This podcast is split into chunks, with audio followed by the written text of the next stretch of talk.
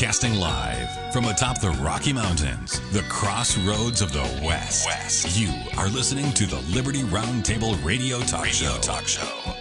All right, happy to have you along, my fellow Americans. Sam Bushman and Kurt Crosby live on your radio. Hard hitting news the networks refuse to use, no doubt, starts now. This is the broadcast for November the 11th in the year of our Lord 2019.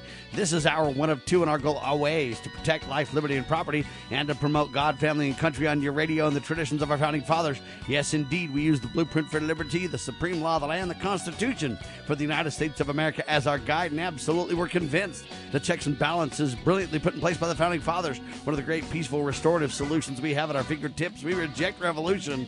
We stand for peaceful restoration of the greatest country on the face of the earth. Welcome to Liberty Roundtable Live, syndicated by lovingliberty.net, Liberty News Radio, and your favorite talk station or modern internet device. Welcome to the broadcast. Hope you had a delightful God, family, and country style weekend. Quick recap of a couple of stories. Thursday, or let's see, Friday's news. We didn't get a chance to recap recap our news on Saturday. By the way, we are six days a week, though, as you are hopefully aware. We talked about police not liable for destroying a home. USA Today. What a sham! What a sad tale to tell, folks the government cut back by 17,000 jobs. I pray it's true, but can't find the pay dirt anywhere on it. I guess under uh, Mayor de Blasio's leadership in New York, I guess they're secretly sending their homeless population to other states. That's a dishonest sham or scam as well. Shame on the folks in New York. They ought to have a little bit more charity than that. Mike Pence blasts U.S. corporations for bowing to China says they should bow to Washington instead. Uh, sadly, Washington bows to China, don't they, Mike? Just saying. Kanye enters the culture war with Jesus is king and it's a rebellion. I don't like to look at it as a rebellion, but I agree Jesus is king. Google buys Fitbit, acquiring users' health histories in the process, triggering a privacy backlash. That's a big older story, but concern, isn't it? Microsoft bags a $10 billion Pentagon contract, I guess, for what they call this big war project. It's a Jedi war project. And uh, Amazon lost, Microsoft won. Judge tosses out Joe Arpaio's $300 million defamation lawsuit against CNN or other media outlets. What's interesting about that is Joe Arpaio just turned around and filed a more refined, targeted lawsuit in its place. So time will tell how that goes. It'll probably get tossed out again, I hate to admit. I guess a robbery, double sex assault. It was a hoax. It was fake. It didn't even happen. Illegals perpetuated the crime in an effort to dodge deporta- deportation, the police say. Rand Paul and Mike Lee endorse Arnold Mooney for Alabama Senate. Sad they're not endorsing or endorsing uh, Judge Roy Moore. But there you have it. I tried to call Arnold Mooney's uh, phone number for his uh, offices. He's a state legislator right now in Alabama, and you can't get a hold of the guy no matter how hard you try. One number's disconnected, and uh, the other, no- anyway, it's just bogus. Can't get a hold of anybody there. Parents share concerns for working families over Queensland's trial for three year olds to attend government school. That's a strange deal, isn't it? Nine out of 10 households would lose if we actually had free college. A new study reveals the downside of Democratic efforts or plans to pay the university tab, if you will. Big Brother using social media to crush freedom. It's a worldwide analysis, finds increasing abuse, manipulation of elections monitoring of citizens. I'm just saying, wow. I guess new touchscreen voting machines list wrong candidates. They're not taking paper ballots in Philadelphia. Nevertheless, that was the second hour, believe it or not, on Thursday. No, on Friday's show. I mean, that's just one hour of news, folks, that we cover on Liberty Roundtable. Isn't it shocking how much news we cover? On the first hour of the show, we talked about the American people have eye popping news for Mitt Romney and new poll results may take the grin off his face. People don't really have a whole lot of love for Mitt Romney. Prince Charles is involved in a $134 million counterfeit art scandal. After seven years in a wheelchair, this is a great news piece, by the way. After seven years in a wheelchair, bride surprises groom by walking down the aisle. It was one of the greatest days of their life, and a man marries woman. You got to dig that. And they're happy and they're grateful to be together. I guess they make America great again wearing hat. Nationals player responds to leftist outrage and says everybody makes everything political. I understand the point. Uh, I want you to know, though, that everybody doesn't think everything's political. Just your mainstream press that tries to divide us on political rhetoric, right? Most of us uh, can agree to disagree, even if we don't agree on things, right? We can be kind, and it, it doesn't define us, does it? Black NBA players and Jewish Nobel winners. Where's the justice? writes Walter E. Williams as he applies reality to the disparities highlighted by the arguments. You know, hey, how come, you know, the Jewish folks get way more Pulitzer Prizes and everything else compared to their representation in the population? Same with NBA players. How come there's so many black football and basketball players? Uh, way out of way, way out of proportion. How come? Is it racist? Mm, good questions. Two women of color, two views about America. Star Parker writes the piece, contrasts Rashida Tlaib or whatever, and Nikki Haley. Gun regulators, believe it or not, are making up their own laws, and it has to stop. Yeah. Mark Walters warns of two alphabet agencies overstepping their jurisdictions. The only news I got for Mark is it's not only two. Okay, I guess it said he highlighted two of them. There's a gazillion of them, isn't there, folks? The left, believe it or not, targets charitable nuns. Again, Jerry Newcombe quotes the founders to defend Little Sisters of the Poor. Good for Jerry. What I want to see in November 2020 Barry Farber writes he hopes to see the largest landslide in history. I support that.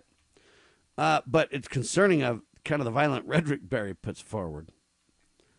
Anyway, that's a recap of the broadcast that took place on Friday. Now, quickly moving to Saturday, because we had an incredible show on Saturday. We had on several guests. One of them was Judy Frazier, and she's president and founder of a group called We the Kids. WeTheKids.us to learn more. And we talked about We the Kids focuses on getting hooked on history. We also had another guest with Judy called Lydia Nuttall, or named Lydia Nuttall. She's the author of Forgotten American Stories. ForgottenAmericanStories.com to learn more. What's the story behind the stories? We also had another guest, Steve Gronka, founder of Advance America and Sequest Kids. sequestkids.com. And uh, he has this group called the Little League of Boating and We the Kids.us building bridges through education. Tremendous guests, tremendous two hour broadcast. Uh, we also talked about the Lydia Nuttall is the host of the We the Kids radio program on Fox Radio in Pennsylvania. They're working on a podcast and more. We also had another guest, Colonel John Eidsmoe was with us. He's with the Foundation for Moral Law, works with Judge Roy Moore. We are working on making 52 videos of Billy Eagle and the Colonel. And they're all helping children understand the Constitution. They're just doing so many projects over there. It was a two hour highlight of what we, the kids, are doing. We also highlighted Peter Robine, Teach Our Christian Heritage, and Drums of Freedom. And uh, Peter's been an entrepreneur for 35 plus years, and he's the founder of History Strips and the Drums of Freedom. And we're all trying to bring the Constitution and American history back to life for our children. And in doing so, we hope to make that happen for parents uh, as well. Tremendous broadcasts on Friday and Saturday, not because of me, but because of the incredible guests that join us on the roundtable. Just amazing. And speaking of incredible guests that join us on the roundtable, Lowell Nelson, campaignforliberty.org, is in the mix. Welcome back, my friend. Hope you had a delightful weekend. Ellen, good to be with you. Man, we cover a lot of news, buddy. I'm telling you right now. All right. Happy Veterans Day. Now, some of them call them uh, it Armistice Day. Uh, but I just read an email from a buddy of mine. I won't mention his name because he probably doesn't want to be mentioned. Um, but he says that, you know what, we shouldn't be really saying Happy Veterans Day. I mean, it's not a happy day to celebrate those who sacrificed so much for us. It is appropriate, though. We probably should say,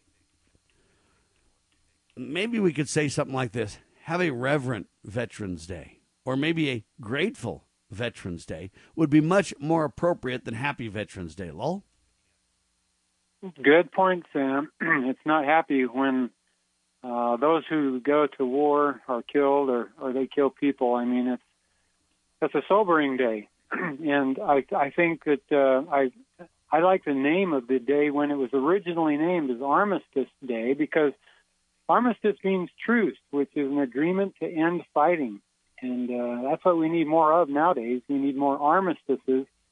So I really kind of wish this day was named Armistice Day yet. In other, in other words, I wish we hadn't changed the name to veterans, although, yes, we respect our veterans, but I don't know. I like to highlight armistice because that means an end to the fighting, Sam. Yeah, and when you think about being grateful, grateful for the fighting that it took to defend our God given unalienable rights, but then to end it. It makes gratitude or appreciation or what, reverence for the day much more meaningful. We'll talk about it as the broadcast unfolds. I'd advise Mr. Trump to stop whining and go try to make his case to get votes. The press has created a rigged system. They even want to try and rig the election. Well, I tell you what, it, it helps in Ohio that we got uh, Democrats in charge of the machines. And poisoned the mind of so many of our voters. At the polling booths, where so many cities are corrupt and voter fraud is all too common. And then they say, oh, there's no voter fraud in our country. I come from Chicago. So, so I want to be honest. It's not as if it's just Republicans who have monkeyed around with elections in the past. Sometimes Democrats have too. You know, whenever people are in power, they're, you know, they have this tendency to try to, you know, tilt things in their direction. There's no way. You start whining before the game's even over. Whenever things are going badly for you and, and you lose, you start blaming somebody else. And you don't have what it takes to be in this job. Hi, I'm Patty, wife of former Congressman Steve Stockman. In Congress, Steve sought impeachment of Eric Holder for his corruption of the Justice Department and his fast and furious gun running that caused border agent Brian Terry's death. Steve called for arrest of Lois Lerner for her contempt of Congress as it investigated her targeting of conservative nonprofit groups. After four years, four grand juries, and millions of tax dollars, Steve Stockman is in prison. His case involved four checks to nonprofits. DOJ has one standard for Hillary Clinton, but another for folks like President Trump and my husband. We've spent all our savings, all Steve's retirement, and much of mine. Steve Stockman has fought for you and America. Won't you join me now to fight for Steve? To help, text FIGHT to 444999. Text F I G H T to 444999 or go to defendapatriot.com defendapatriot.com.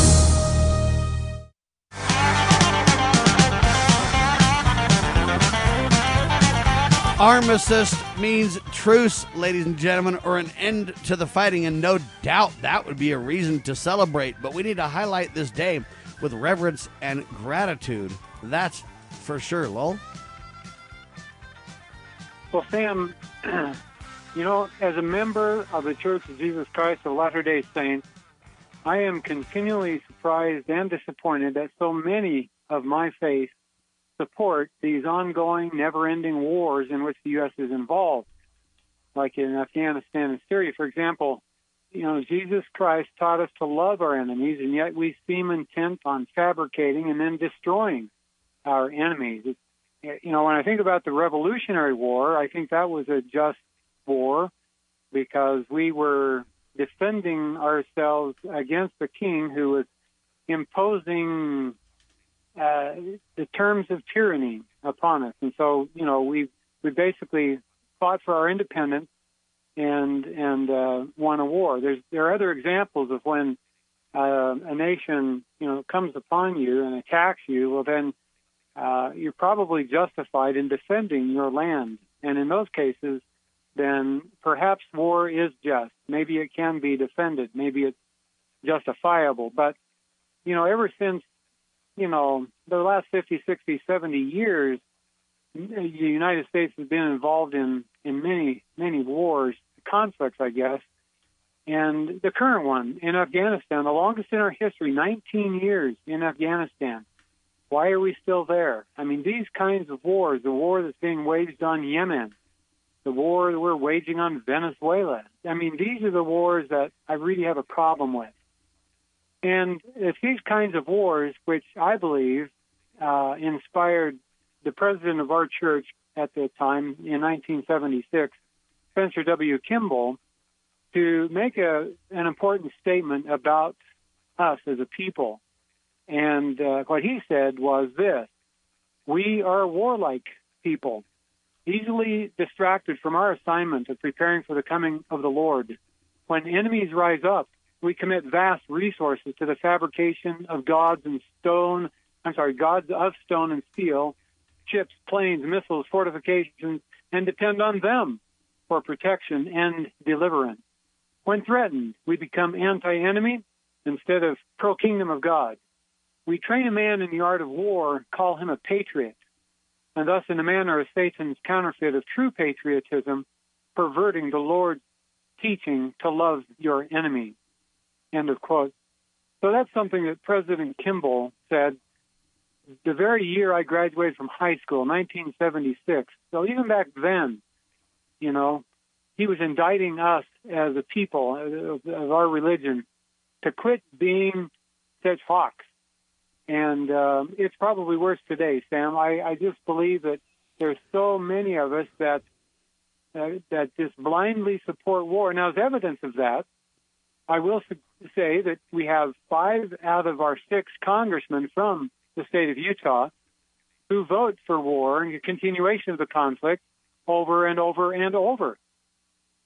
Well, I take that back. Actually, four of the six. Ben McAdams actually voted against more war uh, about two months ago in an important vote, which I appreciate he did. Now, Mike Lee has also voted against war, as has Rand Paul and so forth. So Mike Lee and Ben McAdams are the only two. But let's be very clear, though. Let's be very clear. Uh, Rand Paul has yeah. voted against war way more boldly, consistently, whatever you want to say, than Mike Lee by far. So Mike Lee has done a yeah. lot of good by standing against it, but he's waffled on several occasions there and, and really got us into some things that you know, you got to understand the principle and then be true to the principle is the point. And some oppose the war because they can see it for what it is, but sometimes they get duped into believing that war is the answer. In other words, war uh, is peace. And a lot of times they fall for that lie, oh, we got to have war on the other side of the world or we can't have peace in America. And, and so they fall for this lie. And oftentimes when they do, they regret it if they uh, are true blue patriotic people just deceived versus truly criminal by nature.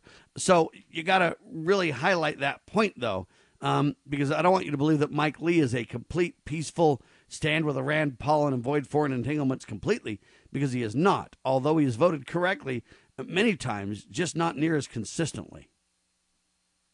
Good point, Sam. Appreciate that very much. You know, Ron Paul talked a, a great deal about this during his presidential campaigns in 2007 and 8 and again 2011 and 12. Um, he promoted peace. He said, let's just come home, you know, and he even got booed on the debate stage because he said, let's just come home. But says, we, we just marched in, let's just march home. And that, that, there, that would, you know, there's so many reasons to, to leave those conflicts alone, is quit meddling in the affairs of, of, uh, foreign nations. And uh, so I, I just thought it'd be appropriate to talk about that today. I mean, uh, we it is Armistice Day. Uh, I like to think of it as Armistice Day, the end of wars.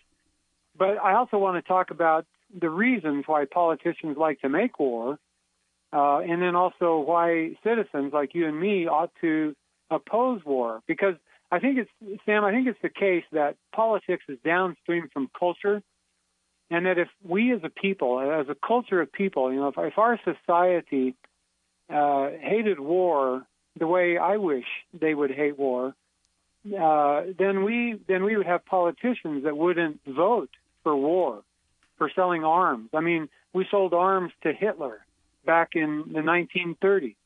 We're today we're we're continuing to sell arms and armaments to Saudi Arabia uh, and other countries in the Middle East. Um, and and uh, you know, so we need to talk about why we do that. But I just I, I wanted to preface a discussion of war with this uh, with the teachings of the Church of Jesus Christ of Latter Day Saints, and in hopes that it would wake up, you know, our fellow members of this church and and and help them to understand that war is is usually not the answer, and it's almost never justifiable, especially the, the wars that we're currently uh, fighting in the Middle East and around the world. Um, so, you know, Gordon B. Hinckley, who was also president of this church, said this. He said, Nearly 10 decades have passed now since my birth. He said this in his 90s, right? And for the better part of that time, there's been war among mankind in one part of the earth or another. No one can ever estimate the terrible suffering incident to these wars across the globe. Lives numbered in the millions have been lost. The terrible wounds of war have left bodies maimed and minds destroyed. Families have been left without fathers and mothers. Young people who have been recruited to fight have, in many instances, died, while those yet alive have had woven into the very fabric of their natures elements of hatred which will never leave them. End of quote.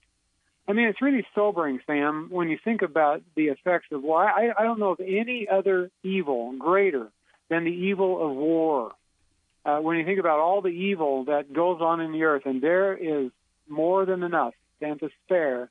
I mean, it, the the list is endless of all the evil in the in the world, but I think war is the greatest of all the evils that are here on this planet and it destroys families. It destroys. I mean, it you know, it just it, it's sad, and uh, so with, with so many statements, and I, I have a whole list of them here, but um, all of them are quite similar in that we, you know, the church leadership is promoting peace and asking us to take responsibility for that.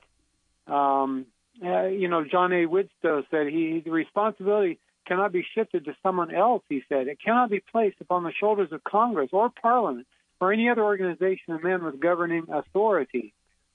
He says each individual, by the doctrine of Christ and his church, holds in his own hands the peace of the world. That makes me responsible for the peace of the world and makes you individually responsible for the peace of the world. So, you know, Sam, I, I don't think we can any longer blame somebody else for the war that's occurring in the world. Yes, some blame maybe, but it's really up to us. We have to pray for peace. and we have to petition Congress to quit voting for war. Um, I don't know. What, well, I agree with that. We also have to be peaceful ourselves, though, and that's kind of the interesting thing. When you started out talking about, you know, members of our church, and I would say members of other churches as well, the Christian community at large you know, I would say, how come they are so hawkish? How come they believe that war is peace? And, you know, I get that you want to be grateful for and uh, congratulate or, or, you know, support those who have suffered for us and stuff like that. In other words, I get the patriotism to wave the flag and to, to say, hey, we're grateful for your service and all that kind of stuff. But there's one thing to be grateful for the sacrifices made, there's another to celebrate war and there's another to become hawkish to where you kind of believe, you know, when you hear that, you know, we've stamped out another bad guy somewhere, you kind of, in our nation, have this idea you almost celebrate like, yeah, get him. And we've almost turned into, we've changed wow, bread and circus to blood and circus. Let's talk more about it. Sam Kurt and Lowell in seconds, Liberty Roundtable Live. Proclaiming liberty across the land. You're listening to Liberty News Radio.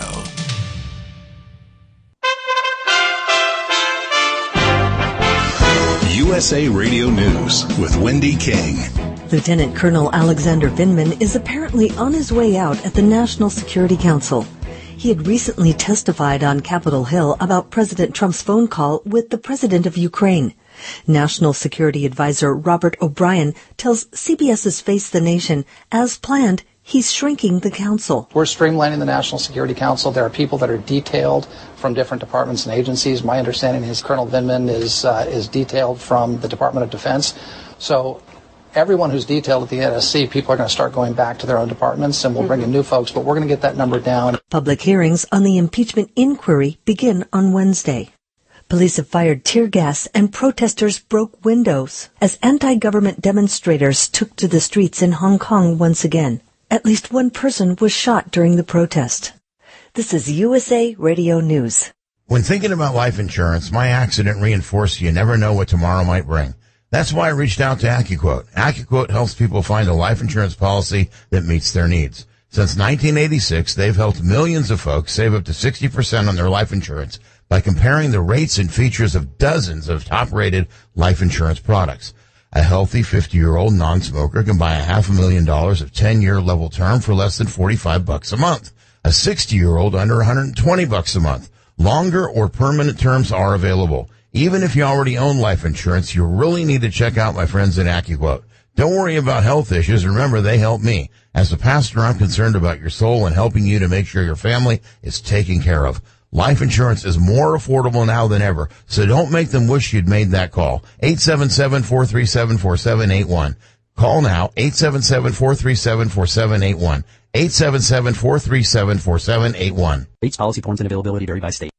Bolivian President Evo Morales has announced his resignation under mounting pressure from the military and the public after his resignation victory triggered weeks of fraud allegations and deadly protests. The decision came after a day of fast-moving developments, including an offer from Morales to hold a new election. But the crisis deepened dramatically when the country's military chief went on national television to call on him to step down. Virginia Democrats chose Eileen Filler-Corn to become Speaker of the House of Delegates. Charniele Herring will be its new majority leader. The choices of Filler-Corn and Herring are historic for many reasons. Eileen Filler-Corn is the first Jewish person and the first woman in the House's 400-year history to serve as Speaker. Charniele Herring will be the first woman and the first African American to serve as Majority Leader. The blue wave on election night last Tuesday turned the Virginia state legislature Democrat for the first time in over two decades. You're listening to USA Radio News.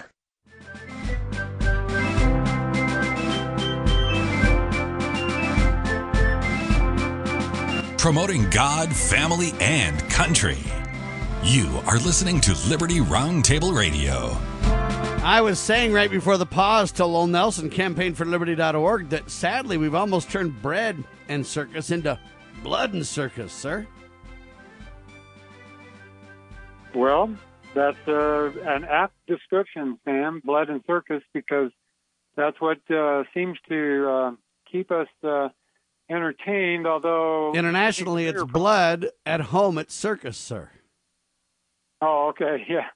Yeah, because most people don't know the blood's actually. Yeah, that's that's the whole point of this is that you know what most people don't realize, and that's part of the reason people so, are so hawkish because they kind of believe uh, in their armchair quarterback position where they just see a little bit of positive things on TV or you know, hey, get the bad guys. They they kind of ignorantly celebrate. I'm so glad we got the bad guys. They uh, the media has packaged such a uh, is the word homogenized? Uh, kind of a war experience to where you know we believe it's like safe and clean and precisioned and nobody gets hurt and there's no bad side or downside to it. Hey we strategically or surgically remove the bad guys and man it's incredible. Just to you know and, and i think people kind of have that view because it's never touched their lives directly per se. For most people it's never really costed them money out of their wallets because it's all borrowed and fake money and manipulated currency. And in other words, people don't feel the realities of war, and therefore it's very easy to be hawkish in that dishonest, manipulated context, sir. Yeah, and in fact, if they experience war in their own neighborhood, you know, the the bombs dropping in in our neighborhoods, then yeah, we would have a much different perspective about war and about what we do to other countries. these people in other countries, they have lives, you know, just very similar to ours. They have aspirations, hopes, and dreams. They have businesses to run. They have families to raise, um, and the children of these families. They have high hopes of of uh, be, becoming educated and maybe owning their own business one day, and and uh, having a family of their own. I mean, their their hopes and dreams are not dissimilar to our own hopes and dreams, our plans, our businesses, our way of life, and yet we shatter their lives with our bombs and with our uh, de- destructive force of, of war and create millions of, of refugees fleeing from their homes to, to other parts of the world. Uh, and we, we destroy their lives, we wound them, we maim, and and yet we don't feel their pain because we are so disconnected from them. And um, and so somehow we need to convey that to one another. We need to help our neighbors and friends understand the destructive force of, of war that we are currently waging. I, I think, like the genocide in Yemen, is probably the worst genocide in, in history, in our in our current modern day history. Um, you know, tens of thousands of people are dying from cholera and and uh, other in- infectious diseases because of the blockade on their port city, Hodeidah. They can't get medical supplies. They can't get clean water. They can't get food. Yeah, in And fact, Rand so they- Paul had an incredible discussion with Wolf Blitzer about this very topic. Yes, he did, and and I wouldn't uh, mind if if you were to play that. Uh, All right, hold on. It right starts now. now. We'll talk about it. At the very least, it begins the debate of whether or not we should be at war. We are refueling the Saudi bombers. So we are essentially part of the bombing campaign. We're helping them choose targets. And we are refueling the Saudi bombers that are dropping the bombs. It is said that thousands of civilians have died in Yemen because of this. Yes, we need to have a debate over this, and I don't know what the president will do, but he ought to co- become come to Congress and ask for permission. We've given him no authority to get involved in the civil war in Yemen, and we have to ask the bigger question: Is this making it better or worse? Are there more refugees or less? Is there more chaos or less chaos with Saudi Arabia bombing into Yemen? So yeah, it's a debate we ought to have, and no president should unilaterally have this authority without the approval of Congress. So for you, this is a moral issue because you know there's a lot of jobs at stake. Certainly, uh, if uh, a lot of these defense contractors stop selling uh, warplanes, other sophisticated equipment to Saudi Arabia, gonna there's going to be a significant loss of jobs and revenue here in the United States. That's secondary from your standpoint. Well, not only is it a moral question, it's a constitutional question. Our founding fathers very directly and specifically did not give the president the power to go to war. They gave it to Congress. So Congress needs to step up, and this is what I'm doing, stepping up and asserting our authority over foreign policy, and that we need to be involved. We should not be an after the fact, oh, we'll give you a consultation. No, we should be directing the president whether he has the power to do this or not. And I do not believe he has the constitutional power to do it, nor do I think it is wise. I think we are elevating an arms race in the Middle East, and I don't think it's good for America. And I think to have millions of new refugees. Look, Saudi Arabia hadn't taken any refugees. They were part of the violence in Syria. Many of the weapons that Saudi Arabia and Qatar set into the Syrian civil war, some of those wound up in the hands of Al Qaeda and ISIS. And then refugees are streaming across the world. And. Saudi Arabia foments this, but didn't take any of the refugees.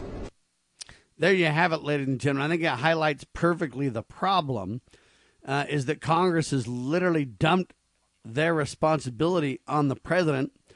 I don't know how the president's going to respond to this, but I hope we can back out of more and more and more of these wars because they are just absolutely hate filled.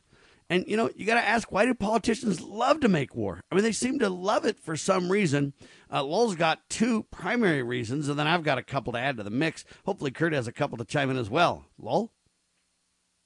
Well, thank you, Sam. I think the first reason is profit. It's, it's greed, it's money, and so forth. You know, uh, Major General uh, Smedley Butler wrote a booklet in 1935.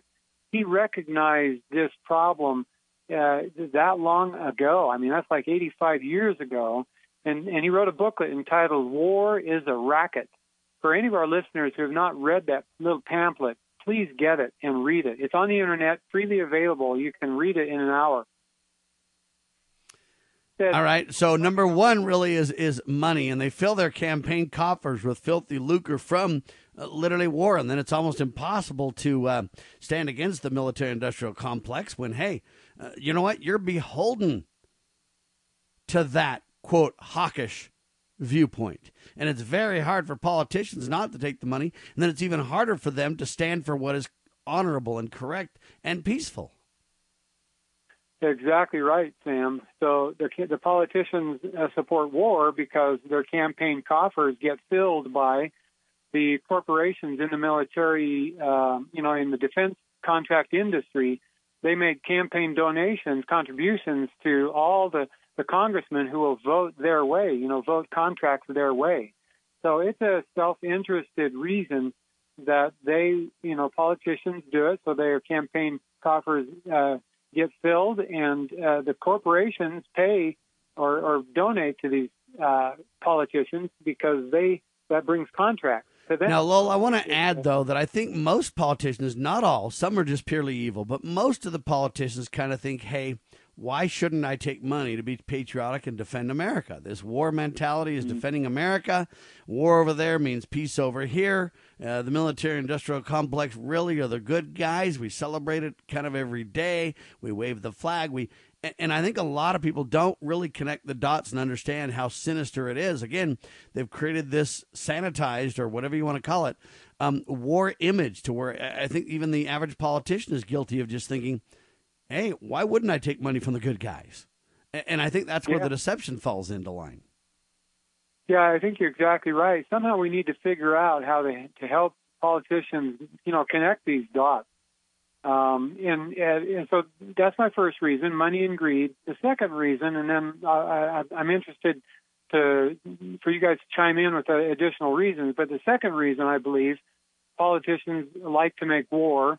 Uh, at least those who understand this issue is to extend and support the life of the petrodollar. What is the petrodollar, you ask? Well, that's this notion that oil uh, sold by OPEC countries can only be sold or exchanged for dollars, right?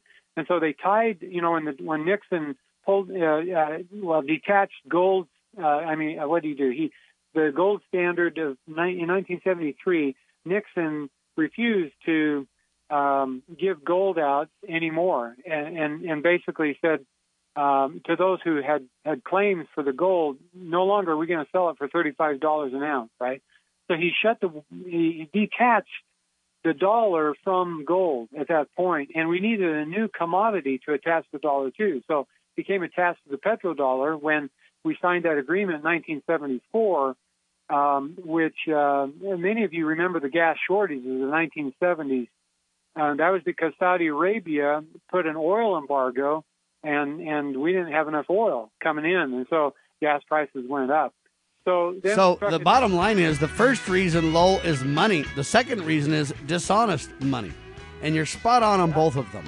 Ladies and gentlemen, when we come back, I'm the pitcher. Kurt Crosby is up to bat.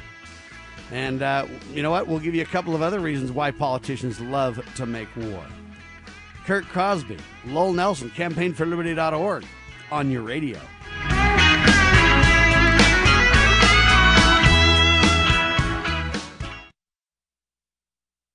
Dad, can you make him stop? Honey, he needs to practice. He's been at it an hour. Well, just trying to be patient. Dad, it sounds like a cat calling for help or something. Worse, a basement full of cats. Yeah. You know, hon, it is a little hard on the ears. Not you, too. Well, maybe we could all play a game. Andrew, do you want to play a board game? Uh, how about we watch a video? Hide and seek? Oh, I don't know. I give up. Maybe we could all just sneak out of the house. Honey, he's nine years old. We can't leave him home alone. And we can make him practice with a sock. Well, I guess we'll have to get some ice cream. Did I hear someone say ice cream? Family.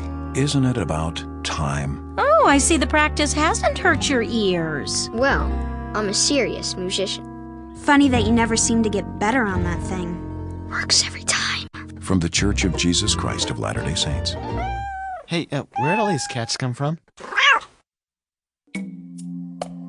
If Planned Parenthood were what they publicly declare themselves to be, they would welcome transparency. We all know why they hide, because we know what they hide. We can confirm federal judges who follow the Constitution rather than reverse engineer their preferred policy outcomes. The truth about abortion is spreading because of advances in medical imaging, because of brave journalists, tireless activists, compassionate doctors, nurses, and other healthcare professionals. The rising generation of young Americans is the most pro life in decades because they know too.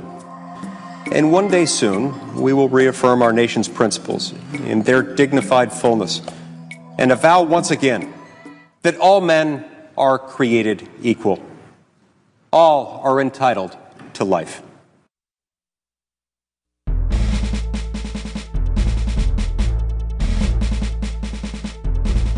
Begging politicians, bureaucrats, and educrats, and all do gooders to please obey the supreme law of the land, the Constitution.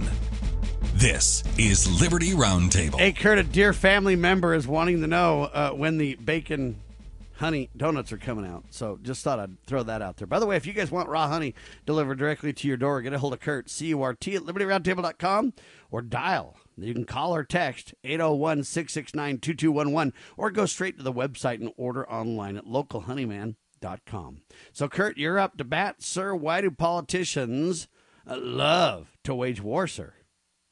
Well, just before we get to that, real quick, Sam, just so you know, at least uh, for your dear family member or uh, anyone else, um, we've got some marshmallow dream honey available and we do have uh, and that's not on the website but you can uh, just make a special request.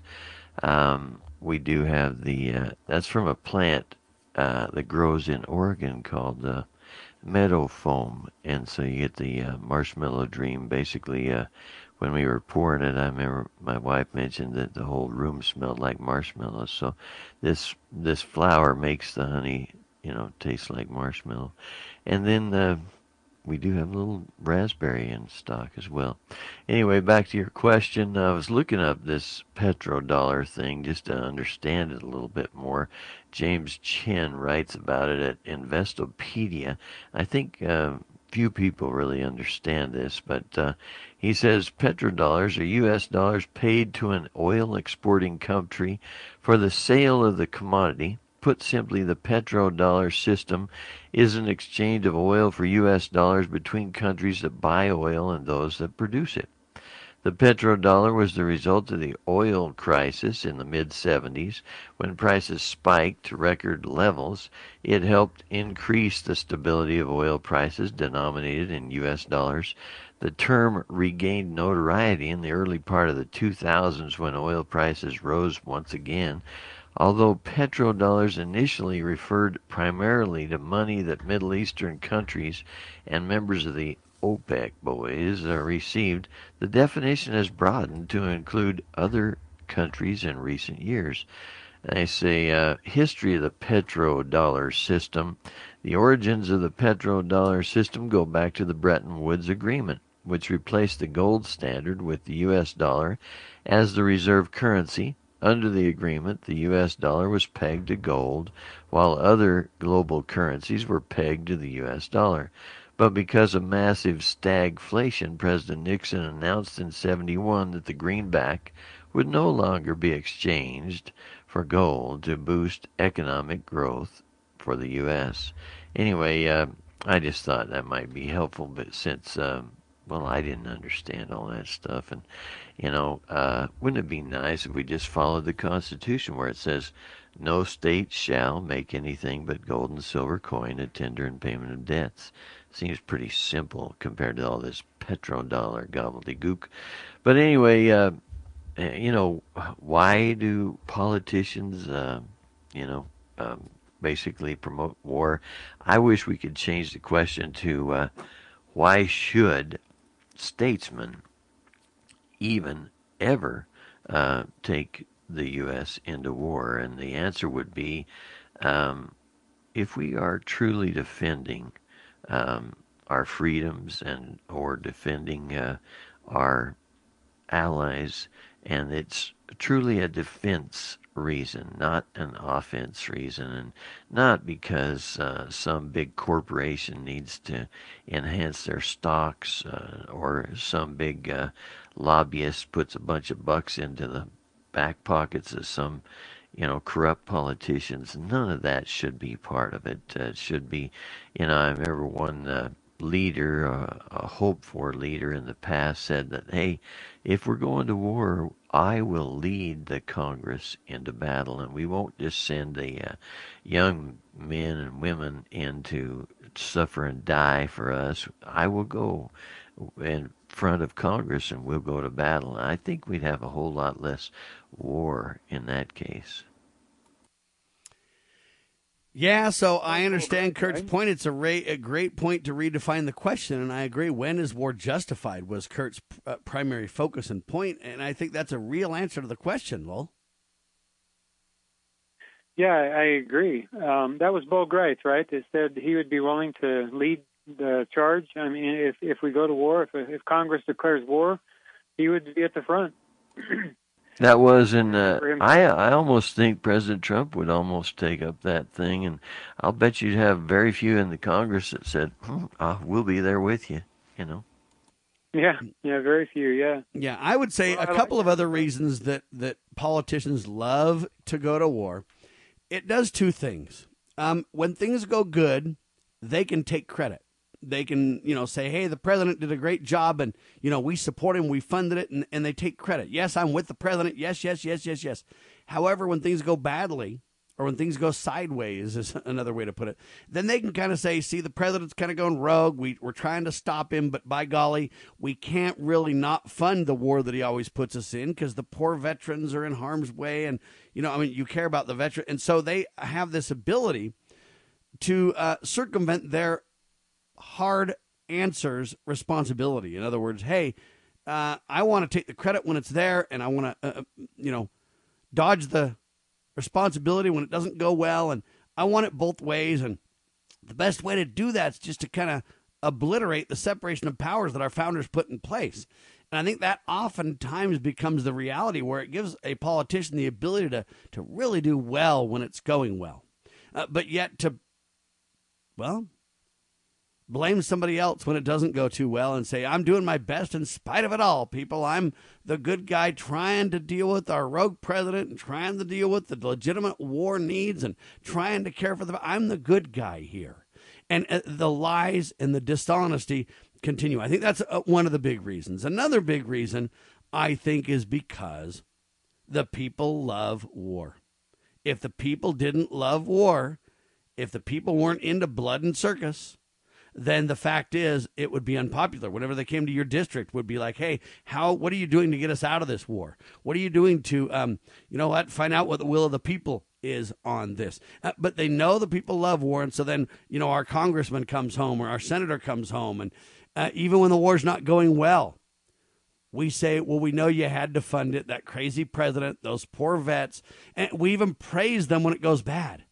And they love it. They know the people love war, and it's a good, campaign slash election focus to say, you know what? I defend America hardcore. I'm not letting the bad guys get an upper hand on us, by golly. I'm going to. And, and so it goes well for them for two reasons one, to shift blame, to take credit, but they know the people love war. And that's a sad indictment on the people. But if it weren't true, every representative would be taking a beating. Okay. And I say that because let's be very, very clear. Okay. The U.S. has been at war 93% of the time since 1776. In other words, there's only been about 25 years that we haven't been at a war with somebody. It's a staggering statistic, but if the people didn't like war, it would stop, Lowell. so true. So those are my two highlighted reasons, sir. Yeah, I appreciate that very much. You know, one of the congressional candidates in an email, campaign email to me, talked about you know a little bit about war, and I I, I, I inferred that this candidate would would be supportive, would be a hawk, another hawk in Congress, and so I wrote back to this congressional candidate, and I I explained you know antiwar.com and and uh, the petrodollar and and several other uh, things about it. I mean, but but this can this candidate, the main reason this candidate was hawkish and supportive of the war was simply because um, uh, he or she, I better not say exactly who it is, but uh, he or she thought that, well, we don't want to see um, another Hitler take over, right? I mean, so a lot of people mistakenly believe that we're involved in these wars because we don't want bad guys, tyrants, dictators to kill people. You know, and and you know, I and I feel for them. I I I have some of those same feelings. I don't like it when you know some dictator in some country starts killing people, but the it, we do far more damage in the long run by intervening because how can we demonstrate how can we exemplify peace when we go in there with the barrel of a gun and enforce our our will upon a sovereign you know a, another sovereign country and and we say well you're you're a bad guy because you've been killing your people. You torture and kill your people. You're a bad guy. We're taking you out right? I mean that's what people believe happens with regime change. But what instead happens sam and kurt is that these regime change operations almost always involve sanctions, where we withhold money, food, water, medical supplies, and so forth from that country, and, and we, we we sanction other countries who try to provide those things, and it ends up ends up killing or ends up in the death of thousands, tens of thousands. Yeah, of the blowback becomes tremendous to say the least, and that's why we're becoming the most hated hegemonist nation in the world uh, at this point. We need to finish. We're about out of time, and I want you to get to this, Lowell. Why citizens should oppose the war. We've been at war 93% of the time our country's been in existence. And, ladies and gentlemen, we need to celebrate Veterans Day in a responsible way. Why should we oppose war, Lowell? Well, number one, it's immoral. It results in the death and destruction of, of, of millions of people. And so it, it, it, that num- that's reason number two. Number three, it's not constitutional to be involved in a war that has not been declared by Congress. So there's a constitutional reason, there's the ethical reason, there's the there uh, and the humanitarian reason are the three biggest reasons I can think of that you know citizens should should uh, should not support war. Why we should oppose these these endless wars. You know, just uh, this this uh, there's a Gary Barnett in Montana whose article I found at LewRockwell.com just yesterday or today. I guess it was yesterday. And he says he says this quote: "The costs of war are deep-seated and long-lasting, and the scars of conflict remain permanently embedded in the minds and souls of the innocent victims. Even as the pain subsides, the anger continues to fester long after the aggression has quieted. The result is a continued risk of blowback that can escalate into even more war. This vicious cycle leads to never ending war, and that is what is sought by the warmongers and the war profiteers and those ruling elites seeking to eliminate individual sovereignty in order to gain global societal control.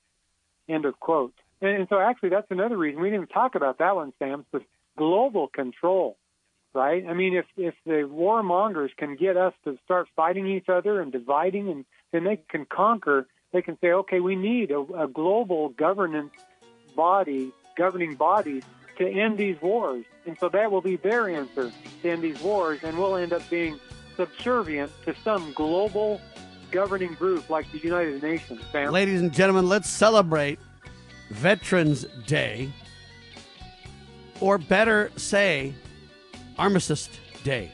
Let's celebrate that day responsibly, ladies and gentlemen. Let's begin to realize the untold costs of war and let's end them. Remember, we got to change our hearts, change our culture, and politics will follow. Lowell, great hour. Thank you so much, sir. Godspeed. Uh, we declare we the people, along with the grace of the Almighty, we can and will restore our grand old republic Please get involved, make it a great day. Choose the right. Donate at libertyroundtable.com, would you please? And we declare this nation shall endure. God save the Republic of the United States of America.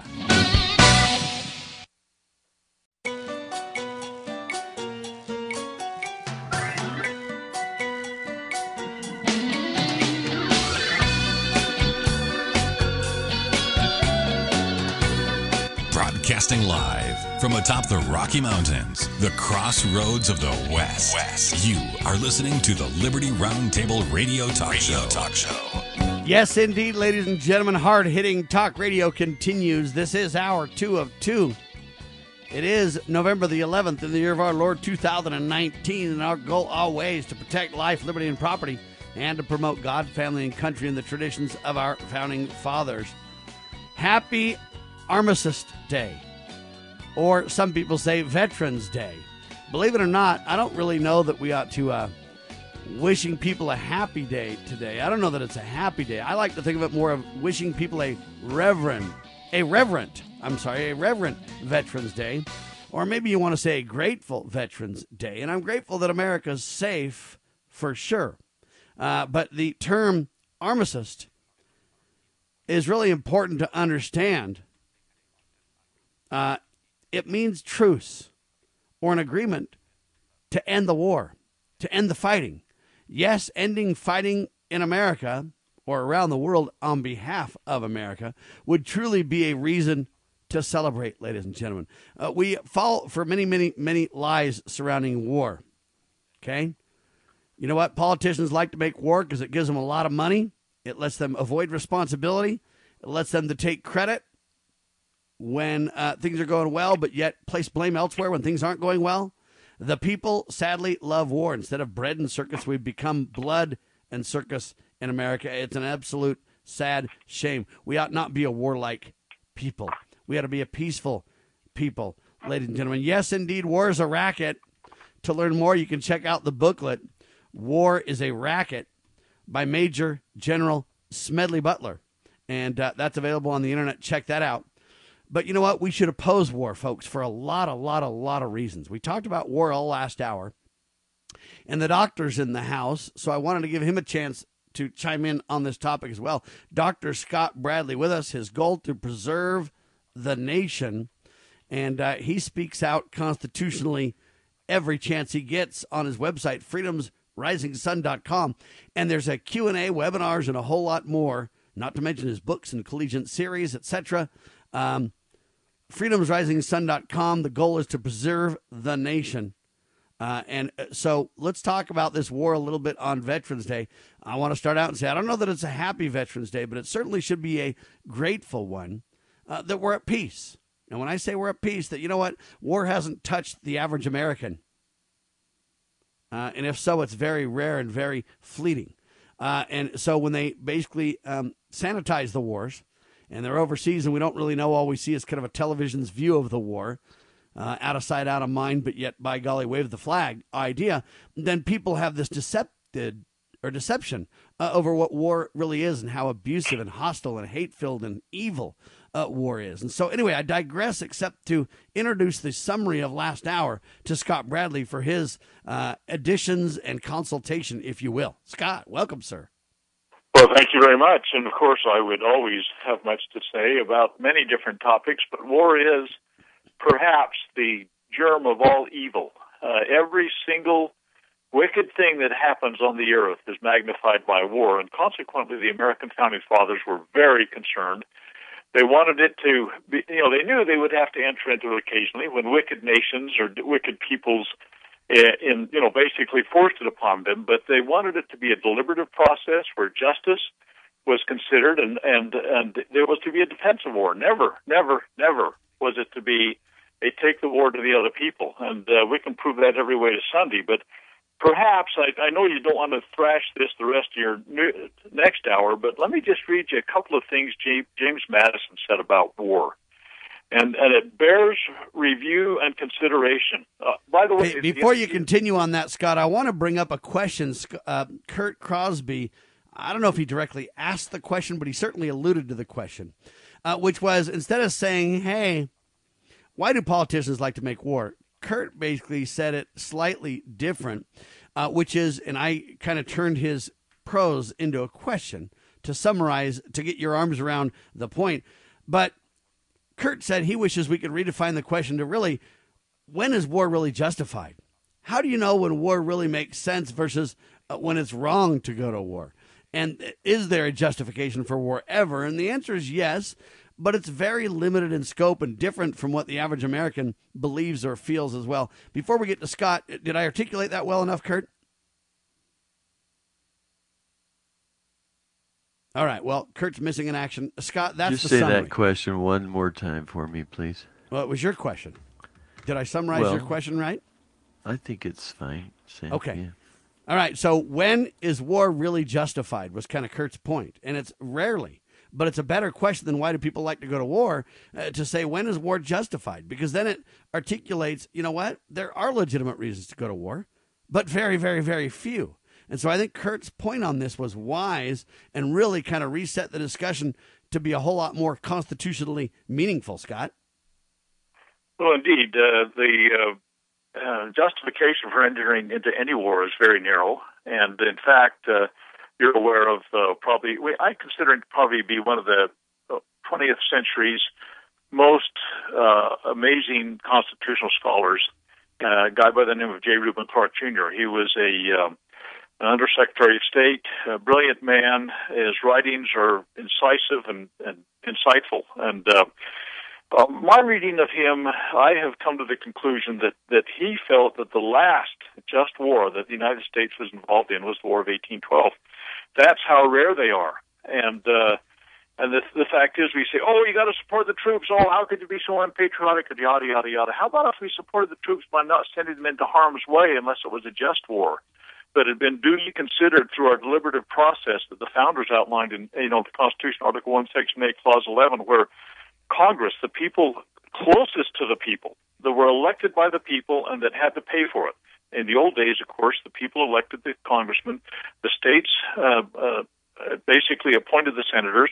The states would end up with a bill, if you will. The people ended up, you know, spending their lives on the thing, and they were the ones to be closest to it. There was never, ever, ever any justification for delegating that authority to anybody. And in fact, uh, constitutional protocol prohibits that. Whether you go to uh, John Locke and his second treatise, or you go to uh, St. George Tucker, or you go to uh, Thomas Jefferson, every one of them said you cannot redelegate an authority that was delegated by the people through the Constitution to the legislative. So here's here's the deal. It, And by way, by the way, just to add, none of the branches can delegate their just defined authority. Correct. All right. So And- I just want to broaden that and make sure people understand. Nobody has the authority to give to another what was given to them to do. Right. You cannot redelegate. So here's what Madison said in the convention, and then I'll give you something else. We can carry on with whatever you want. But um, the the the one that the first statement was made during the convention of 1787. The last one was made toward the end of his life. Okay, so he held this position all his life. He said, in times of actual war, the discretionary powers are constantly given to the executive magistrate. Constant apprehension of war has the same tendency to render the head, meaning the executive, too large for the body. A standing military force with its overgrown executive will not long be safe companions to liberty. The means of defense against foreign danger have always have been always the instruments of tyranny at home.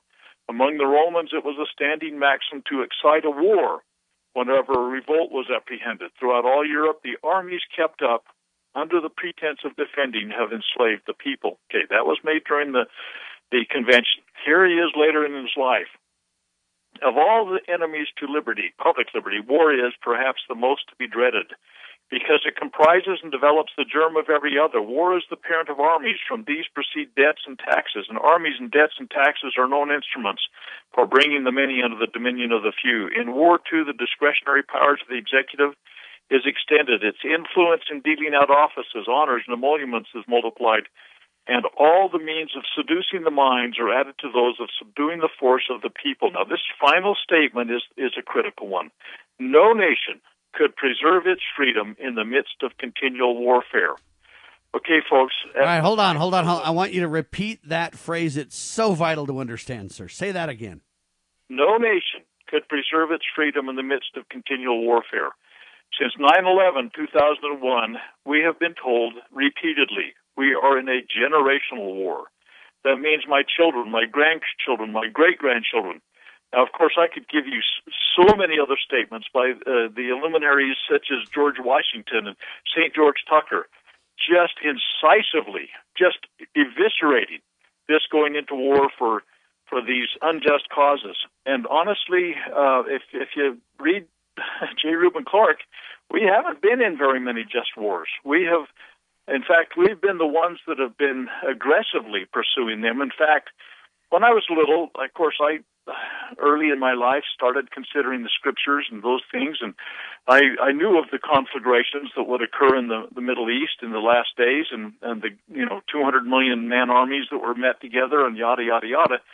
And and it concerned me and I considered deeply uh, would the United States be involved in those things? And and and I came to the conclusion as a young naive boy under six years old I was probably four or five I mean that's how early I was pondering this that America was too great, America was too good. The principles that the nation was founded on would prevent us from being in these conflagrations, and we would be able to stand independent of these things. And now that I'm older, a little bit more cynical perhaps, I find America being not just there, we are the instigators in many instances, under the goadings of other nations, of course, in many instances. We do the, we're kind of the puppet instead of the big, strong nation. And Washington, by the way, addressed this very clearly in his uh, uh, farewell address about how a nation could become basically enslaved to another and actually lose its liberty. So, but we can talk about all this if you want further. I mean, holy cow, there's so much to talk about, I'm sure. Amen to that. Liberty Roundtable Live, ladies and gentlemen. Sam Kurt and Dr. Scott Bradley in the house. FreedomsRisingSun.com, his website. Is war peace or peace war? I think not. As a parent, is receiving a faith based, character focused education for your children difficult to find? Do you believe that godly principles should be a central component in your child's education? Imagine a school where faith and integrity are at its center, where heritage and responsibility instill character. For over 40 years, American Heritage School has been educating both hearts and minds, bringing out academic excellence. This is the school where character and embracing the providence of a living God are fundamental, where students' national test scores average near the 90th percentile. With American Heritage School's Advanced Distance Education Program, distance is no longer an issue. With an accredited LDS oriented curriculum from kindergarten through 12th grade, your children can attend from anywhere in the world. American Heritage School will prepare your child for more than a job, it will prepare them for life. To learn more, visit American Heritage.org. That's American Heritage.org. Liberty is not free. Its costs are innumerable. Without monetary funding, the valiant efforts of freedom loving Americans become diminished or outright defeated. We present a solution the Give Me Liberty Fund. The plan is quite simple invite individual Americans to contribute less than a dollar a day. These monetary funds are used to promote liberty minded media, organizations, events, candidates, movements, and speakers. In the spirit of transparency, all expenditures are published. Patriotic business owners provide discounted products and services to Give Me Liberty Fund members. Our greatest strength is in numbers. Go to GiveMeLibertyFund.com and become part of the solution today. GiveMeLibertyFund.com participate in the peaceful restoration of the greatest and freest country in the world.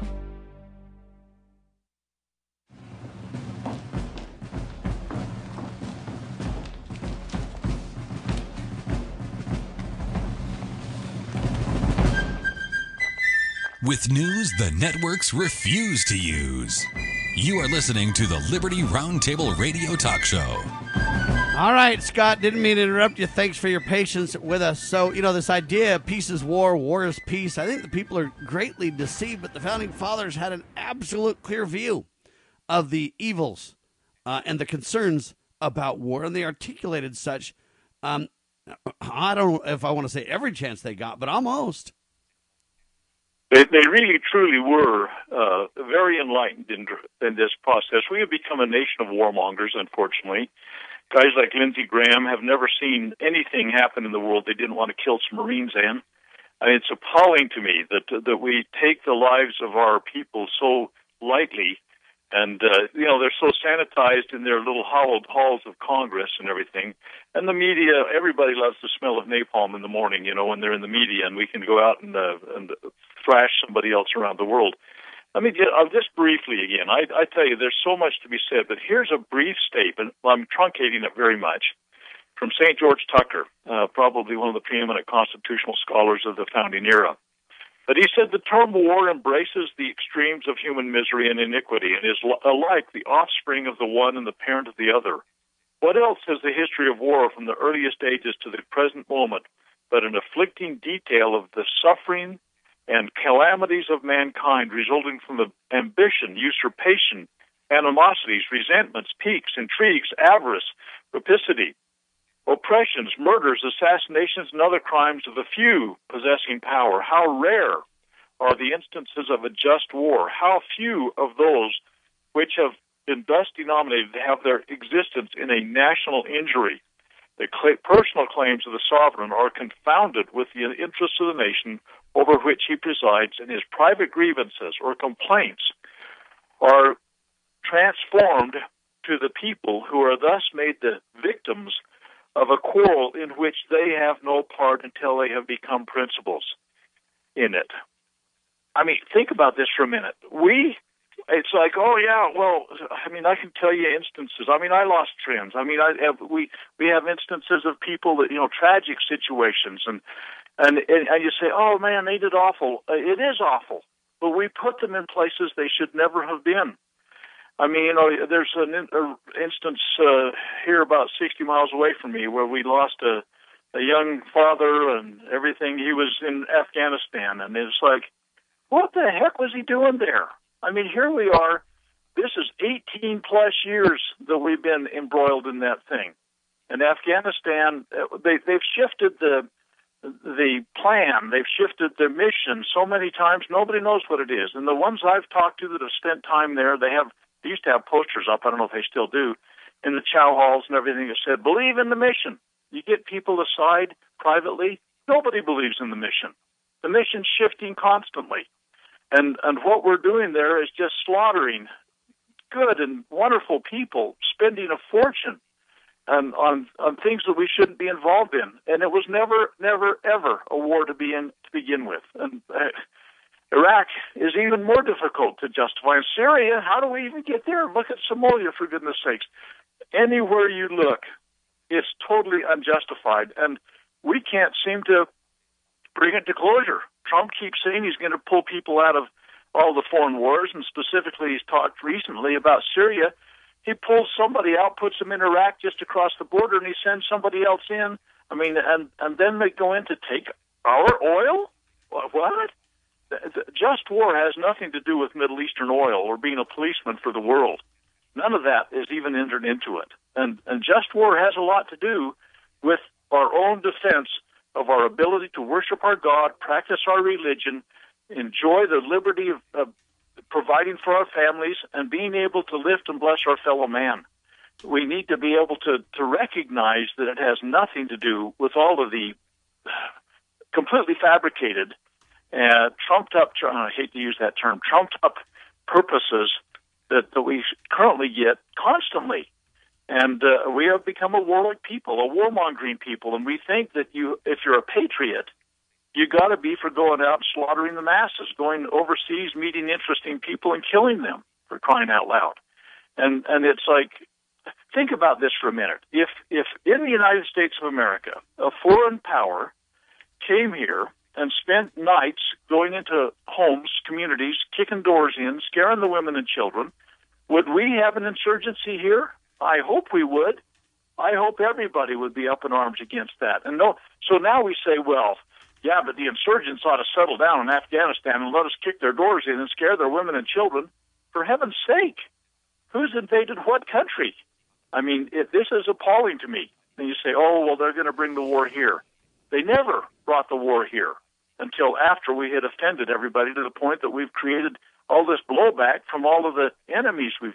If you kill my brother with an unrighteous war, do you think I'm going to say, oh, that's okay? You think there'll be blowback? It's really astounding to me. And, and we can't figure out why so many people are offended with the nation nowadays. Well, anyway, don't get me started, Sam. I know what's wrong with you. See, I love it when honest Americans who understand the supreme law of our land sound off on the intent of our founders because it's really, really vital to understand. And especially on Veterans Day, um, it's important to think through these critical issues. It's you know good to be grateful for, and to, I don't know if I want to celebrate Veterans Day. I, I think the wrong words are used, but I think we really need to highlight the reality of the situation. I don't think most Americans are even understanding, or I don't even think they have a, a handle on the reality of war, Scott. Well, let me let me just give an example. And, and again, I'm I'm flipping through George Washington's farewell. I'm looking through. I mean, all the founders, i incredibly. But let me just use a personal example.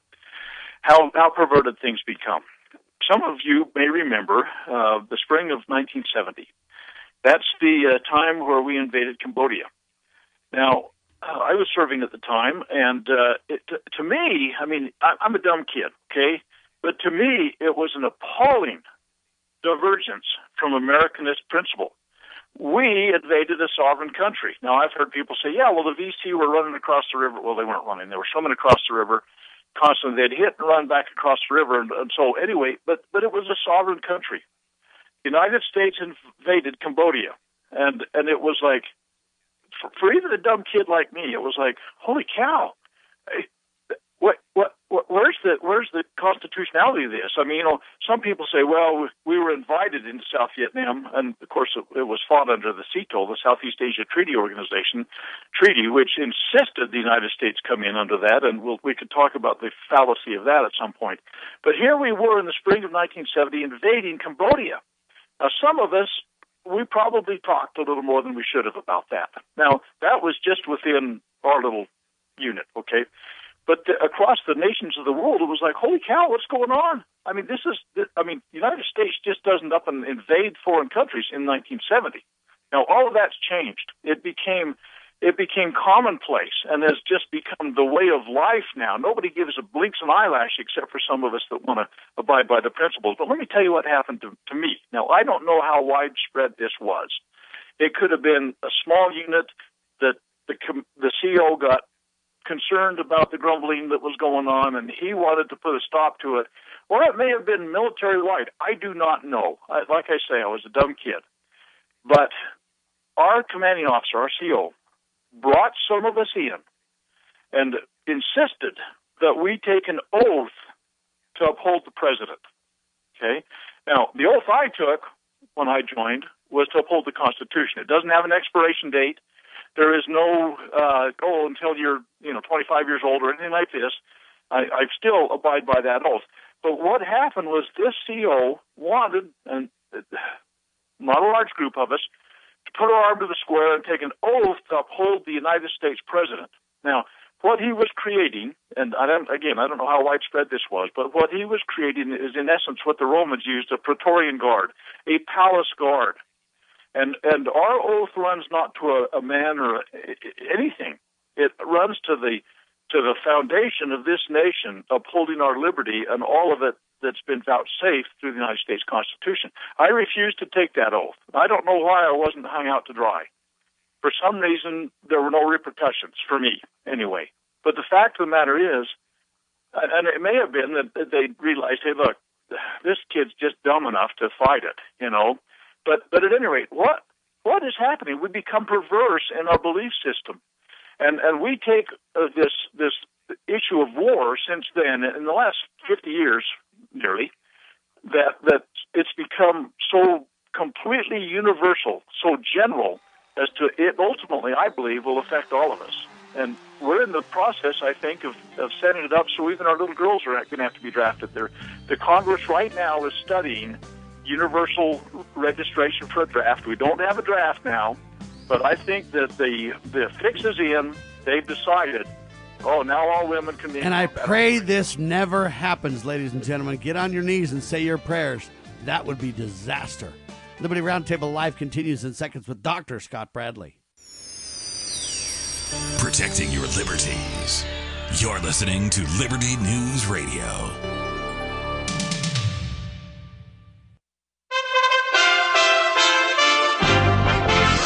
USA Radio News with Chris Barnes. A top Republican on the House Intelligence Committee, one of the three panels leading the impeachment inquiry, is now defending the whistleblower whose complaint sparked the inquiry into President Trump. Texas Congressman Will Hurd saying on Fox News Sunday, We should be protecting the identity of the whistleblower. I've said that from the very beginning because how we treat this whistleblower will impact whistleblowers in the future. adding that having a whistleblower law on the books is important as an overall check and balance. Former U.S. UN Ambassador Nikki Haley saying that two top members of the Trump administration were trying to get her to undermine President Trump. Haley says that former Secretary of State Rex Tillerson and former Chief of Staff John Kelly told her they were resisting the president because they were trying to save the country. And this is USA Radio News. Liberty Mutual Insurance Company presents. And Doug. Limu, when we're not telling people that Liberty Mutual customizes your car insurance so you only pay for what you need, I've actually been moonlighting as a DJ. Check it! Here's the good part! Liberty, liberty, liberty, liberty. Only pay for what you need at libertymutual.com. Friends and family, I've told you about the great sleep I get with my My Pillow every night. Well, right now you can get a great deal and extra safety because if you go to mypillow.com, click on the radio listener special, get their buy one get one free offer on the My Pillow premium pillow. Your 60-day money back guarantee goes all the way through March 1st, 2020. That's now through December 25th. When you go to mypillow.com, click on the radio listener special and use my promo code USA. Record cold could be coming to dozens of U.S. cities this week as the National Weather Service is forecasting lows that would break or tie records in at least 148 cities between Tuesday and Thursday. It's Veterans Day. Plenty of businesses offering discounts and freebies to veterans and active duty service members. President Trump will be speaking at the beginning of a parade in New York City. The People's Choice Awards last night, where one of the night's biggest moments came from actor comedian Kevin Hart. He was there to accept the award for Comedy Act of 2019, and it was his first major public appearance since he was seriously injured in a car crash last September. He says, First and foremost, man, thank God because I definitely don't have to be here. Being that I am, it makes me appreciate life even more. It makes me appreciate the things that really matter. Family. I want to thank my wife, my kids. USA Radio News.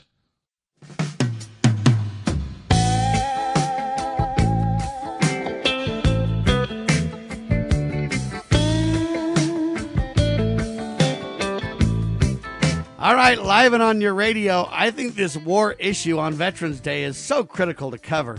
I don't believe the average American understands what's happening. We're in over 130 nations, militarily speaking. We spend probably more money on war and have spent more money on war than probably any other issue in the history of the world. We've been in, at war 93% of our nation's history, Scott. You know, uh, George Washington warned against uh, these um, entangling alliances, if you will, with, with foreign powers and, and, and picking favorites and everything. And I could literally read you paragraphs of it. We don't have time, I know. But let me illustrate the concern with a statement John F. Kennedy made. It was a stupid statement.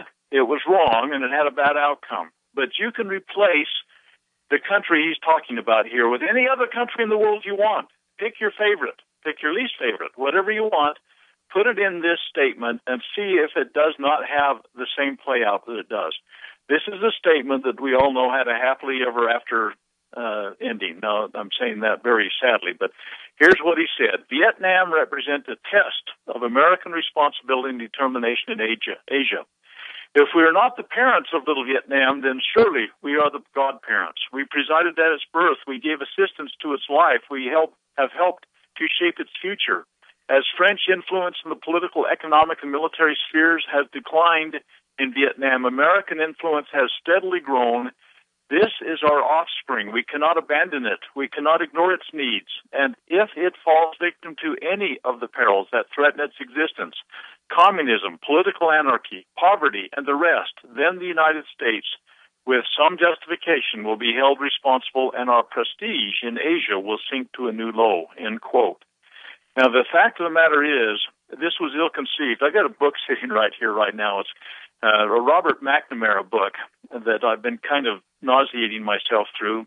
It's called In, in Retrospect. McNamara was one of the whiz kids that came in to, you know, support the Kennedy administration, and, and it became his war and Lyndon Johnson's war and everything.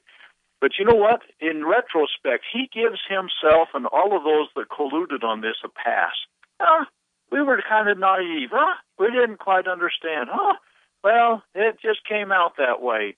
The 58,000 Americans that died, the hundreds of thousands that got maimed, the millions of Vietnamese that got killed and, and maimed, it, it's appalling to me. But but McNamara gives everybody that was involved in it a pass, saying, "Well, well, we probably know better now. If they'd have studied the American Foundation, looked at the Constitution for crying out loud, if they had read the words of the American founders and looked at what they said about war, they would have understood that was ill conceived from the very moment it started. And uh, I just, it just is appalling to me that we didn't learn anything from it, except for maybe better body armor or something. I mean, you know, it's something that that now we have a different approach and we we we have fewer casualties than we had during Vietnam. But to tell you the truth, we're, we're setting up a conflagration ultimately that is scriptural. And if we read and understand the scriptures, I think we have to understand that there's trouble brewing, and and we're right in the middle of it. So uh, our nation has a lot to bear, I'm afraid, on this. Uh, Kurt, do you want to chime in on this? I think that we're in a very precarious situation. We cannot wage war around the world forever without repercussions from other nations in terms of blowback, as Ron Paul and the CIA highly documented. Uh, that blowback can be severe. We be become the hegemony nation of the world that others fear and hate. Uh, and not to mention the repercussions of man or the blowback from man. Uh, we cannot do this and qualify for God's blessings. Um, so, as Scott wisely says, we're in serious trouble on this one. Well, um, and yet we have, uh, you know, there are ways out of it. Uh, there's certainly time to repent and that kind of thing, but um, you know, the scriptures, uh, and I, I would like to hope that the, you know, the guys in charge of the whole war thing and all that stuff and the peace of our nation and things like that would uh, be aware of scripture and uh, maybe even consult. Um, well, um, godly men and hopefully be that way in prayer and all that kind of thing. Uh, uh, I mean, I think there are solutions, but it is true that uh, uh, it looks like we're in for nasty weather. There you have it, Scott. I know we've spent a long time on this topic, but I, I really believe for Veterans Day, it's justified. We spend more money on war and the downstream realities of war than probably anything in our nation's history. We've been at war 93% of our nation's history. We're in over 130 plus nations militarily speaking, and I see it nothing but increasing. I know we believe Donald's pulling us out of some things, and there's some very public focus issues uh, that he's done some good things on, I've got to admit, but as a whole, I think we've got more war rather than less. Rumors of war, more war, literally every year, sir. It doesn't uh, de-escalate in any way. It just increases exponentially. It seems, uh, whether it be public or private, or uh, for example, are we at war in Mexico? Well, the drug cartels certainly are, and we've funded the drug cartels and funded Mexico with, uh, uh, you know, foreign aid and everything else for so long. It's hard to say we're not even at war there, although you would never say that we are. Uh, we're not even in that nation militarily for the most part, but so we're everywhere, sir. And it seems to be exponentially increasing. Am I crazy or is it just my thought? No, and the scriptures say that there would be wars and rumors of wars, and, and the people should understand that, and, and we need to get our scriptures out and read them, and I wish that our, our leadership would. I wish that we had righteous leaders, uh, which I think there are a few, but they're rare. You know, Kurt asked the question that you relayed uh, before. He asked the question before I came in. What what is it? And we could get into this, you know, some real definitive statements about okay, define it here, define it there. But in general, I think you need to understand that the laws for war, as as the, were set forth by the American founders, it must be defensive, it must be non-aggressive, it must be non-preemptive, it must be deliberative. There is a process that they go through. And and for us to wave the magic wand, I think back for a, a minute uh, here um, September 2012, there was a Senate Joint Resolution 41 that was brought forth. And uh, unfortunately, both of Utah's senators sponsored it, and there was a lot of other ones that did, that basically said, We are delegating to the United States President the authority to decide whether we go to war with Iran. And it's like, whoa, whoa, whoa, whoa, whoa. Read Article 1, Section 8, Clause 11. No, you have that responsibility, up or down. Okay? That passed with only nine. Well, there were nine that that uh, didn't vote. There was one that voted against it. Everybody else voted for it. And it's like, think for a moment. The, this thing that is the most onerous of all burdens, and we just flippantly and without any intelligence, it seems like, decide, oh, we're going to let the president decide. And and you heard what uh, and the rest of it, you didn't hear the whole rest of the statement by St. George Tucker that I told you I had to truncate. He talked about how every nation in the world will be blessed if the executive was not granted the power to take the nation to war. You, you read the Federalist Papers. My heavens, you, you always got something I want to read to you extra, but Hamilton clearly stated the president did not have the authority to take us to war and of course, neither does a treaty and neither does any other goadings of another nation. It has a process it goes through. And, and, uh, Tucker, by the way, talked at length about the stupidity of an idea that a treaty could take us to war without them uh, exercising the constitutional responsibility within Congress.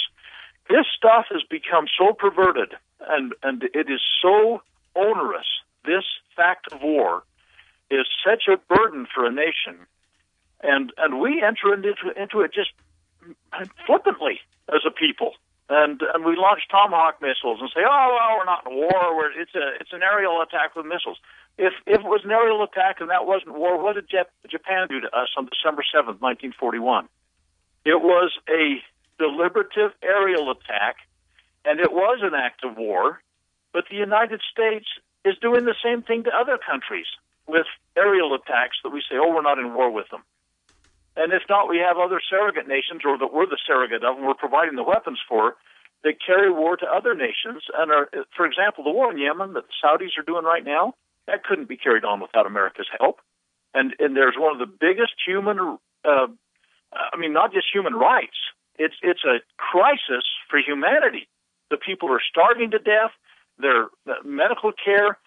You know, the there's two groups that bear the greatest brunt of war in a in the nation that's being attacked. They're the very old and the very young. They're most vulnerable to disease. Uh, you know, you get you know you blow up their water supply, their clean water supply, or their infrastructure to provide power. Okay, you get sanitation problems, and you can't run a hospital without power. The very old and the very young uh, receive the greatest brunt of these things. It's just appalling if you think the, the whole long term the collateral damage, if you will. Amen to that. And you got to think, too, sometimes we pretend we're helping, but are we indeed making it worse?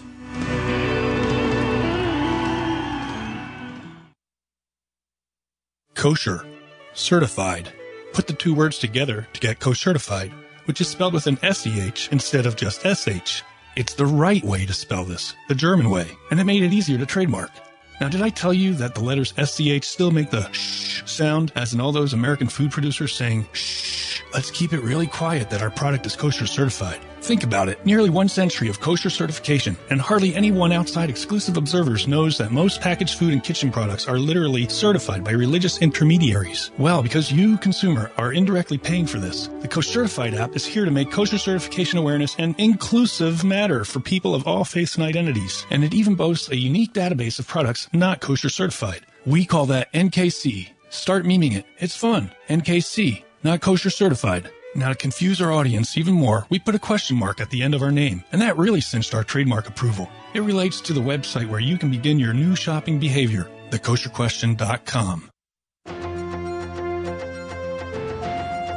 Attention Liberty News Radio listeners. Hard hitting talk radio has never been and never will be supported by the mainstream in America. Hard hitting talk radio is taking on the mainstream press like never before. News the networks refuse to use is one of the best ways to educate people. We invite all liberty loving Americans to join with us to restore the principles of our founding fathers and promote God, family, and country in the media and our lives. Please help spread the Liberty message with your generous donation. You can go online at libertynewsradio.com right now and make a donation online. Or call 801 756 9133 and make a donation over the phone. That's libertynewsradio.com and 801 756 9133. Make a donation today.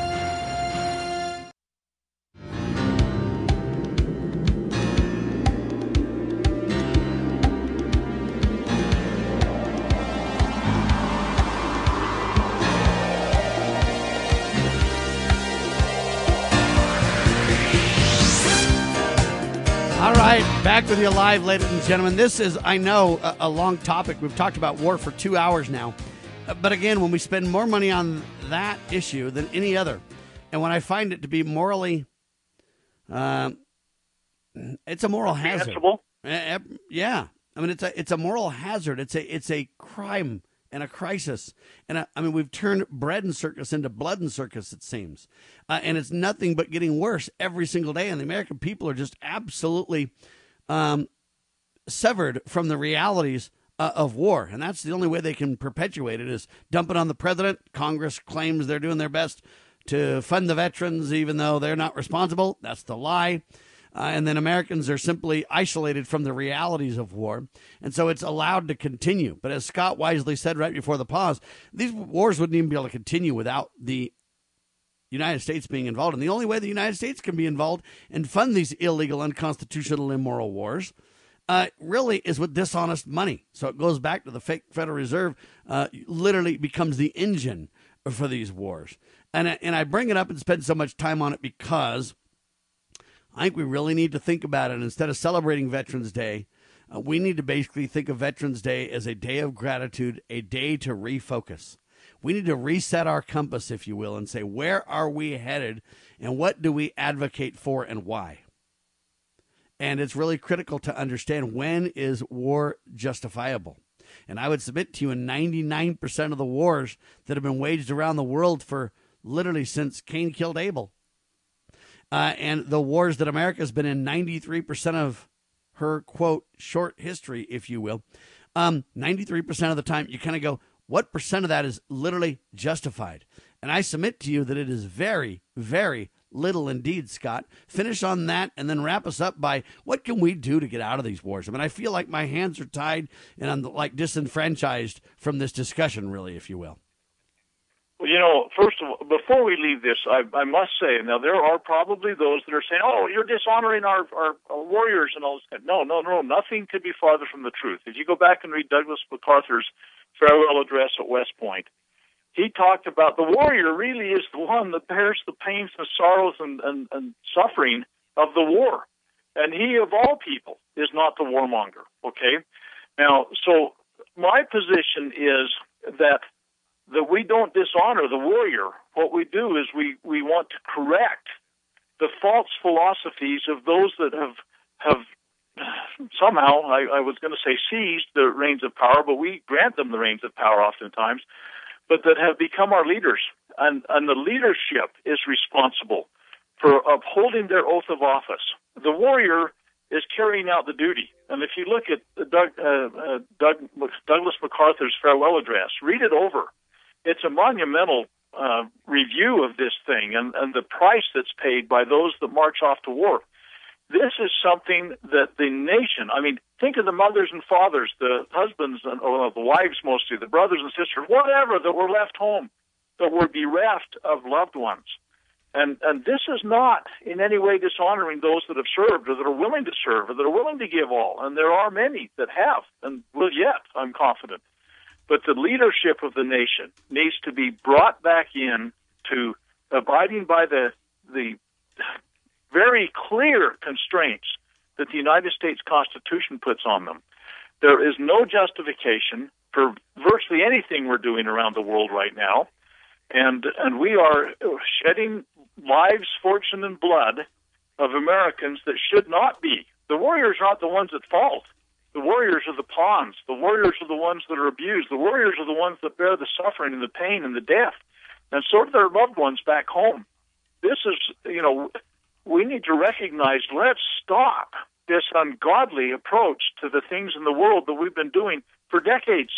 And like I say, in my my brief lifetime, and in my consciousness of what's going on around this world, in that brief period, we have totally abandoned these principles that the founders gave us with, I mean, such great cost they gave them to us. So we need to go back to the foundation. We, the people, need to understand clearly what the limits and bounds are. We, the people, need to bring people into office that will uphold their oath of office. It's an oath is something that imprecates the vengeance of God. That's how Noah Webster uh, defined it. So they're asking for the vengeance of God if they don't uphold it. And we, the people, need to remove from office those people that violate that oath of office. We need to have, raise up a generation of people that understand the foundation rather than the, the foolish perversions that have become so commonplace in America today. And I, and I think, and I know, in fact, when we do that, we will be restored to a firm foundation. We'll become again a nation that's respected throughout the nations of the world. I gave a talk here a while ago with some very old people that were there, and I, I said to them, you know, I I bet you can remember, you know, this was back in the 30s. Well, I mean, I wasn't given the talk in the 30s, but they were traveling in the 30s. I'll bet you you can remember when Americans were welcomed anywhere in the world. They rolled out the red carpet. People wanted to meet you. They were gracious and helpful, and and now it's become the ugly American.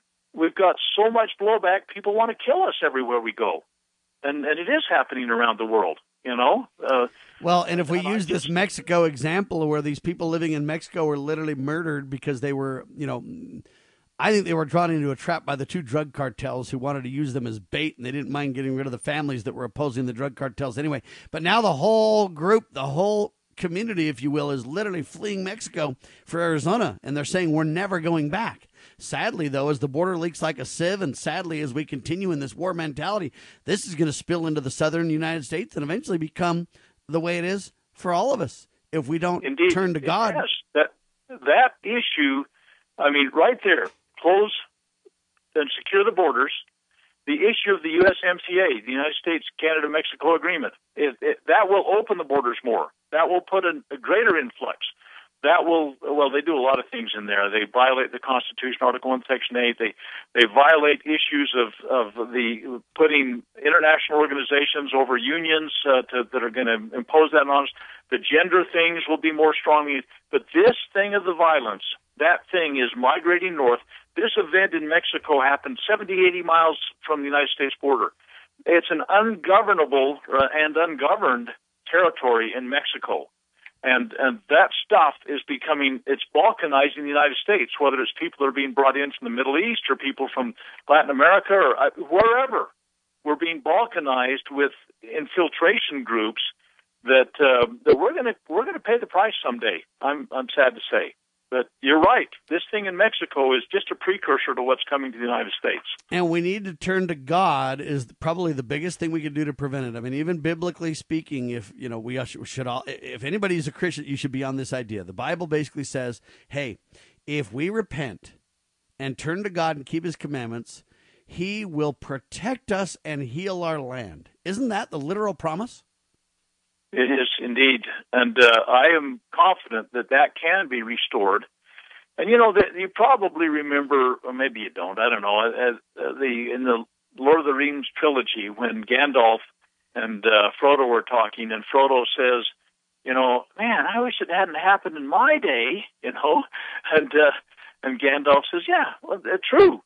But what we do with our day is what's important, and what we do with what we've got You know, we live in a very tumultuous time. I don't know if it's an Irish curse or an Irish blessing where it says, may you live in interesting times. We indeed do. But it really is what we will do with our day. And, uh, and well, I submit if we do what's right with our day, if we are peaceful and we follow the Prince of Peace and we keep the commandments and we set an example and we live uh, public and personal lives according to God's laws and we are moral people and we are humble, peace loving people, I believe uh, it won't be a curse, it'll be a blessing. On the other hand, if we don't, it absolutely will be a curse. And, and that's the thing. It is our day. I, I just found this statement by Frodo. I wish it need not have happened in my time. This problem with the ring and the uh, evil and everything. And Gandalf says, "So do I, and so do all who live to see such times." But that is not for them to decide. All we have to decide is what to do with the time that is given us. And and we need to decide what t- this time that's been given to us is precious, and and our freedom's precious, and our lives are precious, and our families are precious, and the gifts that we've been given by God in this land are precious, and we're squandering them throughout the world unconstitutionally, and it is tragic. And I think we need to remember this day that Lowell Nelson talked about. He likes to call it Armistice Day. What that means is truce or an agreement to end the fighting. Yes, indeed, ladies and gentlemen, ending the fighting would truly be a reason to celebrate in the greatest country on the face of the earth. We could come back, end the fighting, uh, avoid foreign entanglements as the founding fathers warned, turn to God, receive his blessings, and become a light on a hill as was intended by our founding fathers and directed by God Almighty, Scott. Indeed, uh, and in fact, you know, if you think about the the eleventh day, I mean, eleventh day of the eleventh month at the eleventh hour in in 1918 is when this armistice was to go in. It was kind of that watershed time, the war to end all wars. And literally, if we knew the history, if we knew what had happened, that war was an effort to bring about a global government. The Council on Foreign Relations and the the League of Nations and everything that followed on. World War II was simply another run at trying to do global government these things were not really war to end all wars, as all people. Uh, the, the, and by the way, to make your point, it's eleven eleven right now, sir. What's that? To make your point, it's eleven eleven right now. What is this? November the eleventh, sir? Yeah, well, that's that's the the eleventh day of the eleventh month at the eleventh hour is when they were going to stop the shooting, and and that was to end all wars. But but really, the people that are trying to bring about global tyranny were using that as an instrument. They failed because the United States didn't ratify the League of Nations, and so they made another run at it. In World War II, we got the United Nations, we got the Council on Foreign Relations that have that have been pressing this. The the administrations of all are filled with globalists. They're the ones that are taking this to war all over the nation. It really is a continuation of the hatred and purposes of those that seek to bring about global tyranny, in spite of the fact it was supposed to be the war that ended all war. It certainly did not. All it was was a precursor to what was coming because of the evil of men that seek power, and that's what we're still fighting against. It's a it's a universal and it's a an eternal battle, and, and we're in the middle of it. And we got to see what we're going to do with the time that's given to us. Let's highlight one other reality before we end, ladies and gentlemen. There was a war in heaven before this world was and the son of the morning fell and was kicked out, and the war between good and evil uh, commenced. And that war is continuing on the earth today. Nations are caught in the middle of it. Individuals are caught in the middle of it. Families are caught in the middle of it. You must declare whose side you're on. I hope to be on the Lord's side. Who?